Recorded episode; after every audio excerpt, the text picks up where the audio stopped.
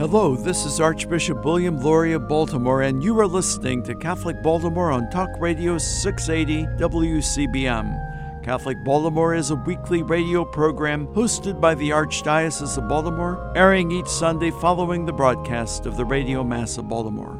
We are grateful to our Catholic radio partners for sharing with us some of the content in this program and for the opportunity to bring quality Catholic programming to the Archdiocese of Baltimore every Sunday.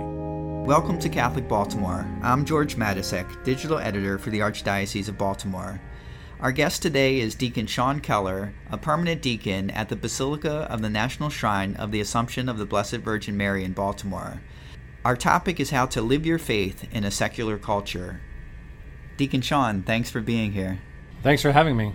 So, it's no secret that a lot of people are really indifferent to organized religion or just to any sense of faith at all these days. Uh, you have some statistics that kind of bear that out. Could you talk a little bit about some of the recent studies that, that show? Sure. There's been a, a variety of studies that have been conducted uh, both by uh, secular and uh, and non-secular uh, organizations. And uh, a couple that I, would like to refer to is one done by CARA, and just want to point out a couple interesting statistics. Uh, in 1970, and this is uh, this is on baptisms of infants, and this is the previous year. And in 1970, there were approximately 1.1 million children baptized in the previous year, so that would been 1969. That number in 2018 was 615,000. Mm. And you think about that, you know, our country is getting larger and the number of Catholics is getting larger, you think, but the actual number of baptisms is getting smaller. And then when you think of marriage, and this is really stunning, this number. In uh, the, the 1970 number was 426,000, and in 2018 was 143,000. Mm.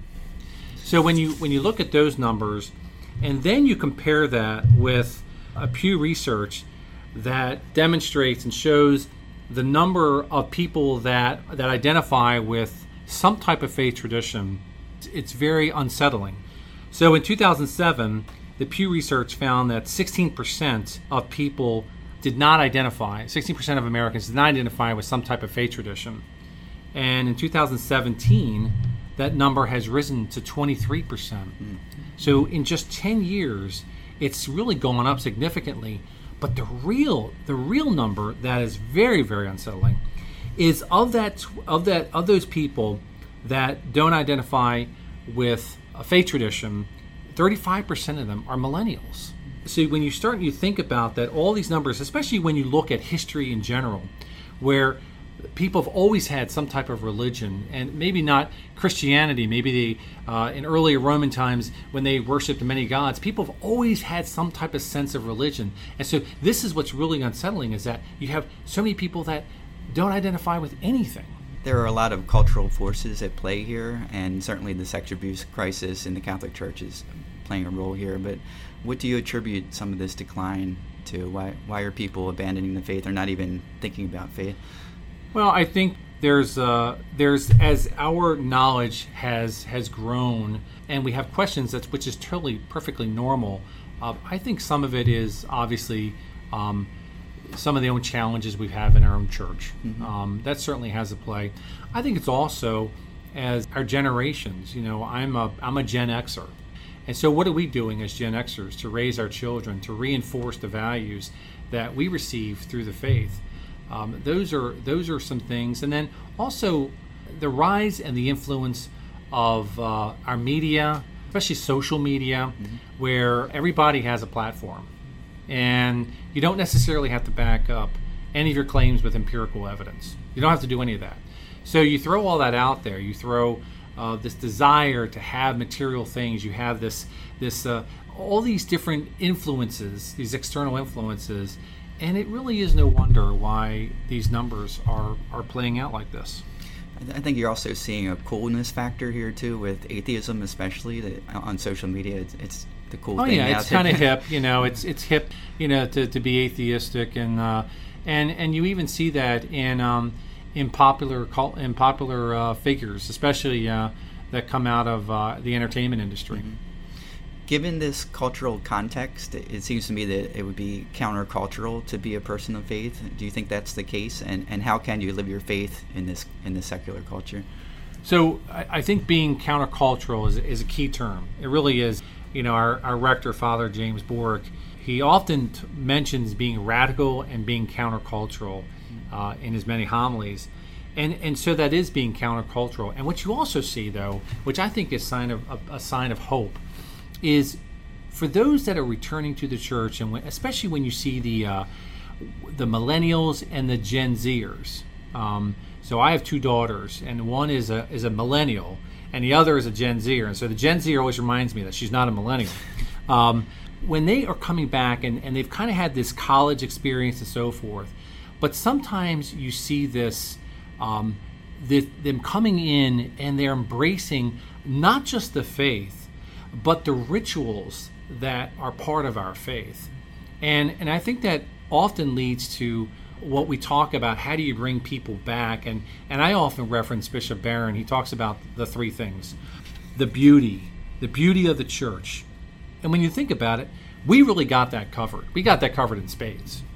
I often tell people that you know when you come into a church you want to have that otherworldly experience and so as a mystical faith we try to appeal to people's senses you know the sight what do they see? Hopefully the beauty that god has given us you know in this place of worship. What they hear hopefully great preaching and great song great music that appeals to your heart to the smells the candles the incense to the taste the sweetness of the of the wine of the, the, the, the blood of christ you know and you appeal to all these senses and you try to to really give them that otherworldly experience through the beauty and the mystical, uh, the mysticalness of our faith, if that's such a word. The other thing is, you talk about the good works of the church, the goodness of the church. Catholic Relief Services, based out of here in Baltimore. I have friends that work for them.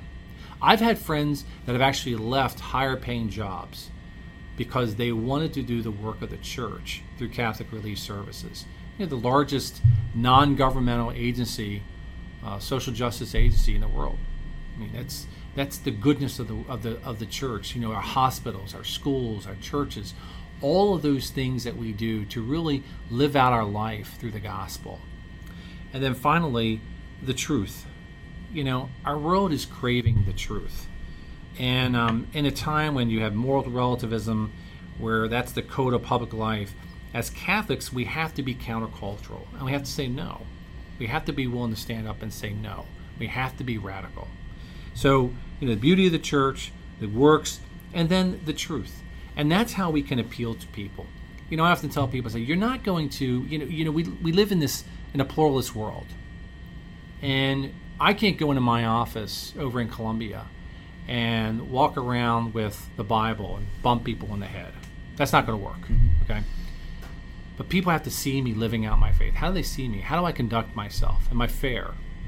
You know, am I compassionate? Am I merciful? All those things. They apply just as much in our outside of church life, if you will, as they do, you know, when we're sitting in the pews and, and saying amen that we believe. Our guest today is Deacon Sean Keller of the Baltimore Basilica, and our conversation will return in a moment when we'll talk a little bit more about some of the practical ways you can live your faith in this culture that we live in. For Catholic Baltimore, I'm George Matysek. We'll be back in a moment. Catholic news from the Archdiocese of Baltimore and around the world with the Catholic Review. Archbishop William E. Lori ordained three men to the priesthood during a joyous June 22nd Mass at the Cathedral of Mary Our Queen in Homeland. The newest priests are Father Matthew J. DeFusco, Father Matthew T. Himes, and Father Tyler G. Klein. For full coverage of the ordination and to read profiles of the new priests, visit CatholicReview.org. More than 2,260 students graduated from Catholic high schools in the Archdiocese of Baltimore this year, with 98% of them heading to college in five countries and 41 states in the fall. 44% graduate with honors, and nearly half receive college scholarships. Learn more about this year's graduations at CatholicReview.org and be sure to check back in the coming weeks for featured profiles of graduates. Also, look for photos of graduations on the Catholic Review page on SmugMug. Aid to the Church in Need raised more than $125 million in 2018 to help support persecuted Christians, particularly in the Middle East, where tens of thousands of Christians have been forced to flee their homes due to ongoing war and conflicts over the last decade. Releasing its 2018 annual report on June 20th, the Vatican recognized foundation that assists minority Christian communities and people persecuted for their faith said the donations funded no fewer than 5,019 pastoral projects in some 139 different countries, with 27% of the donations going to Africa and 25% to the Middle East. Projects in the Middle East have increased since the 2011 Arab Spring, the foundation said. In the past seven years, it said the foundation has devoted to the region a total of 100 and 11.8 million, of which over 20.3 million were in 2018 alone. Over 12% of the total aid, the report said, went to assisting thousands of Christians in the Middle East, especially in Syria and Iraq, and funded the rebuilding of nearly 1,500 Christian homes. For more on this story, visit CatholicReview.org. From the newsroom of the Catholic Review, I'm Sarah Travlos. Do you want to know more about what's going on in the church and the world than you can get from your daily newspaper or local TV? Read the only publication in the Archdiocese of Baltimore that covers the church full time the Catholic Review. Pick up the print magazine monthly at your parish or have the Catholic Review delivered to your home every month. You can get fresh news every day online at CatholicReview.org. Subscribe to the Catholic Review e newsletter for twice a week updates. Just text CR Media to 84576. Find our app on Apple and Android, and follow the Catholic Review on Facebook, Twitter, Instagram, and Pinterest. Wherever your faith takes you, Catholic Review Media is ready to inspire, teach, inform, and engage. Read it today in print and online at CatholicReview.org. That's CatholicReview.org. For 143 years, New Cathedral Cemetery has served the needs of the Catholic community of Baltimore and Central Maryland. New Cathedral is the only cemetery owned by the Archdiocese of Baltimore and is the final resting place for many religious orders and famous citizens. 125 acres of rolling hills, trees, and beautiful monuments, the cemetery is an oasis of peace and tranquility and is located off Edmondson Avenue just outside of Catonsville. New Cathedral is dedicated to the task of tending to the mortal remains of our dearly departed and has many more years of available space. If you are in need of a burial site, vault, monument, or marker, or just a respectful location to place your cremated loved ones, our counselors will help you through this process and make sure the wishes of you and your loved ones are honored. Visit us online at newcathedralcemetery.org. Like us on Facebook at New Cathedral Cemetery Bonnie Bray or call 410 566 7770. You are listening to Catholic Baltimore on Talk Radio 680 WCBM. Welcome back to Catholic Baltimore. I'm George Matysek. Our guest today is Deacon Sean Keller of the Baltimore Basilica, and we're discussing how to live your faith in a secular culture. Deacon Keller, I think there's a great temptation these days to sort of divide up your life that you're one person at church if you go to church, and then you're another person with your friends, and then another person at work. How do you kind of bring that all together and, and, and live an, an authentic life? Well, I, I think um, I think the key term is authenticity. People will always see through every pious act and and I love the story recently of, uh, of, of, of, Harrison Butker, who's a kicker for the Kansas City Chiefs, because he's out there on the world stage in kind of this this you know male dominated profession, you know, where the guys are tough and all this kind of stuff. And um, he shares a story about in college he drifted away from his faith. He found himself starting to seek purpose in life um, after a period of time, and you know, some purpose beyond the football field. And he said he went to confession, and that really changed him and from then on, he found himself yearning for something else and starting to live a more authentic life. And he started reconciling that. Now, as I say to people, I say, you know, you have to be the same person in church as you are when the people see you at work and the same people that see you in your neighborhood. And so that authenticity because if you're not, people will see through that. People are not stupid and they'll see right through that. And so you got to be authentic. And so that kind of takes us to kind of this idea of how do we witness in our world? If you can't go around, you know, smacking people over the head with the Bible, how do you witness in your world?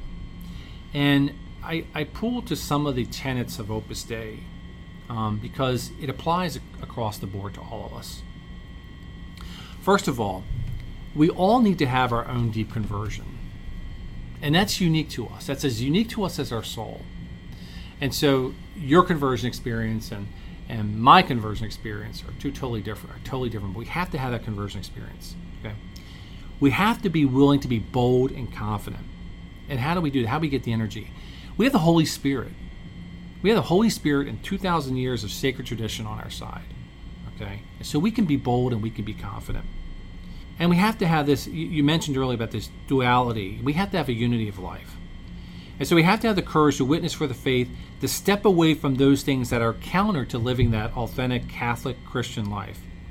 And St. Josemaria, he explained that Christians working in the world should not live a kind of double life.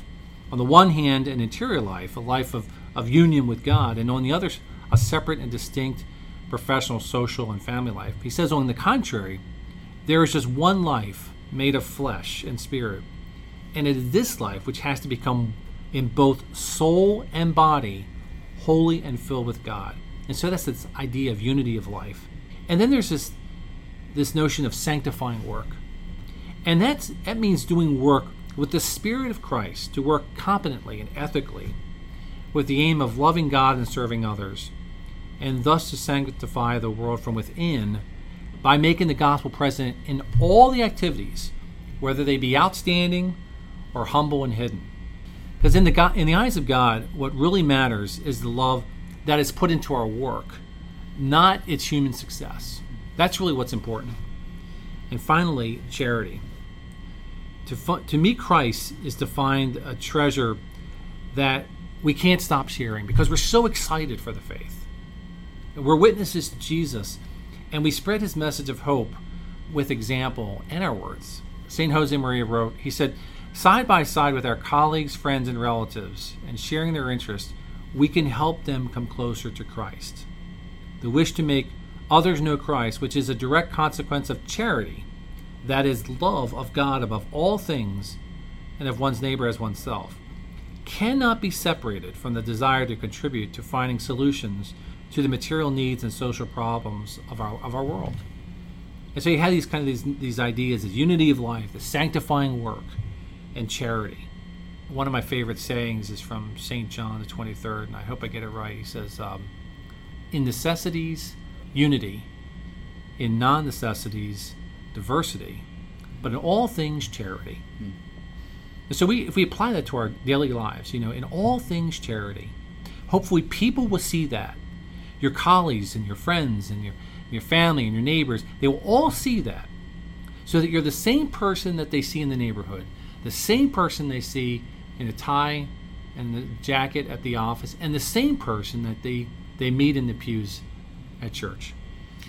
And that will require some tough calls at times. Like if your best buddy is getting married and he asks you to come to the bachelor bachelor party, you might not necessarily need to go if you're going to have that right. united life. I, I it's funny you said that because I actually, um, I was sharing this with a couple that's getting married, and I said, look, I said, I know that there's parties and things that go on before a person gets married, but how about just going have dinner? Have dinner and have some fellowship with your friends. You don't need to be attracted to those things that the secular world tells you have to do. It takes courage. You have to have courage to be countercultural. But if you had that, you'll be authentic, and people will see that and they'll respect you for that. They really will.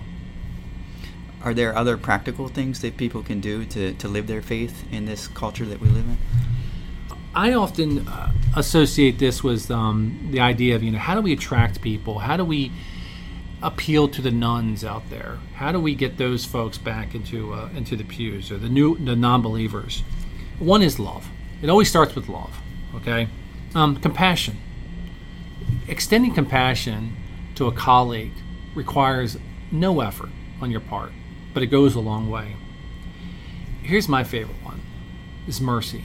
Hmm. um, always being merciful. That's the one thing that Christ taught us is, is merciful. Be merciful as, as the Father is. Humility. People don't lo- like a, a, boastful person. They just don't. Being humble. I always tell people kid around that uh, I take great pride in my humility. you know? and and uh, but but there's this idea, and I always kid around. There's this it's this humility that you know I always struggle with. You know, it's and you know I'm I'm a Type A personality. You know, and I want to be out there, um, but it's humility, and we got to work that. Hospitality, always extending the hospitality of the church. How about inviting somebody to come to mass with you? Um, I think about a couple friends that uh, years ago I started when they were they were lapsed Catholics, and I um, I finally said, "Look, you're going to go to. I want you to go to mass with me." And I literally picked them up on a Sunday. We'd take them to mass, and then we'd go have breakfast afterwards. And then over time, that became a practice. It became practice so much that they started doing it themselves without me. They said, "Hey, look, I'm going to go to the church that's closest to home, and so forth." But you got to do that. You got to extend the hospitality of the church. You got to be willing to do that. Go that extra step. And finally, we got to be excited about our faith. You know, we, we can't you know, have our faces long and feeling, oh, my sins, and I'm just a miserable person. People have to see that you're excited about your faith because they want people want to be around a happy person. It's infectious, but we have to be excited about our faith. And I think that's ways that you can appeal to people and hopefully draw them back to the Lord. If they've never been, that they'll at least start asking questions. What's going on? What do you do?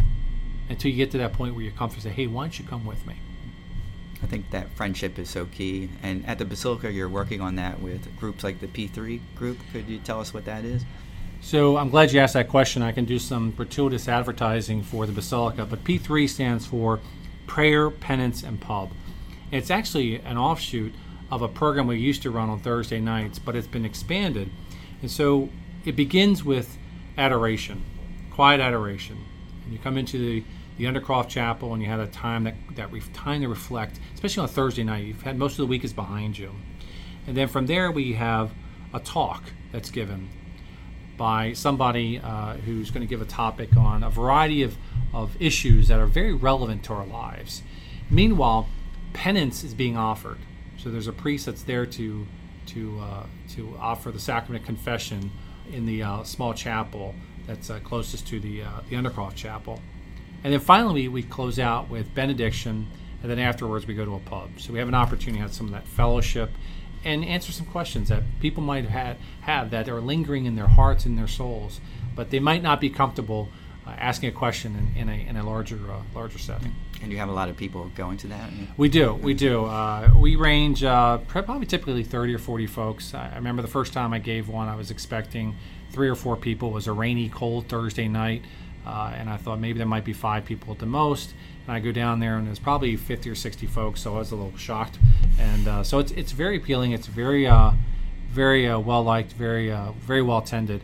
And I really encourage anyone out there who's thinking about that, who's, who's just kind of um, maybe feel that tugging, the Lord calling them, join us. Join us. You will not be disappointed. I guarantee it. I promise it and people can find out more information on the website. Yes, if you go to the Baltimore Basilica website, um, just Google America's First Cathedral.org or I BaltimoreBasilica.org. It'll take you there, and all that information is there. And the other beauty is they're taped, so if you haven't heard some of them, you can sit there and listen to them uh, in your car, um, at home, at work during lunchtime. That's great. Well, Deacon Sean Keller, thanks so much for being here on Catholic Baltimore. No, I appreciate it. Thank you very much. Before we close out the show, I'd like to draw the attention of our listeners to a book written by Archbishop William D. Borders, one of the former archbishops of the Archdiocese of Baltimore. It's called Spiritual Living in Secular Society, and in it, the Archbishop touches on a lot of the themes we've been discussing today, especially from a theological perspective. I'd like to just close with one of the passages from that book. Here's Archbishop Borders. To possess faith is to stake one's life on God's love until a person makes such a commitment, he or she does not possess faith. For Catholic Baltimore, I'm George Matysek. Thanks for listening.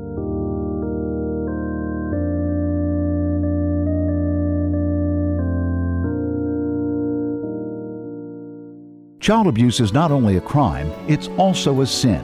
The Archdiocese of Baltimore has long made the protection of children a leading priority in its parishes, schools, and other ministries. The Archdiocese seeks to keep kids safe through rigorous training and background checks, and by implementing a zero tolerance policy for anyone credibly accused of abusing a child. For more information about the Archdiocese's efforts to keep our children safe, please visit www.archbalt.org. Life can be hard, and at times we feel overwhelmed and alone. When faced with problems, know that there is a group of Catholics who are part of the prayer ministry of the Archdiocese of Baltimore, waiting to lift you and your needs to God in prayer. This ministry is comprised of men and women, young and old, religious and lay, from every ethnic and cultural background. They pray as individuals and in groups, in homes and meeting spaces throughout Baltimore. Like you, they are people who have suffered the same hurts, fears, pains, sickness, loss, and everyday burdens. Learn more about this ministry by visiting our website at www.archbalt.org. If you are in need of prayer, send your prayer request to prayers at archbalt.org or by phone to 410 547 5517. Would you like to volunteer to be a part of the ministry? Prayer ministers are always needed. Please call or email our coordinator who would be happy to speak with you. Thank you for joining us for this edition of Catholic Baltimore. As we prepare for the week ahead, let us do so in prayer together as one community of faith. Our Father who art in heaven, hallowed be thy name. Thy kingdom come, thy will be done on earth as it is in heaven. Give us this day our daily bread, and forgive us our trespasses, as we forgive those who trespass against us. And lead us not into temptation, but deliver us from evil. Let us also ask the blessing and intercession of our Blessed Mother as we pray. Hail Mary, full of grace, the Lord is with thee. Blessed art thou among women, and blessed is the fruit of thy womb, Jesus. Holy Mary, Mother of God, pray for us sinners, now and at the hour of our death. Amen. May God bless us and keep us always in his love.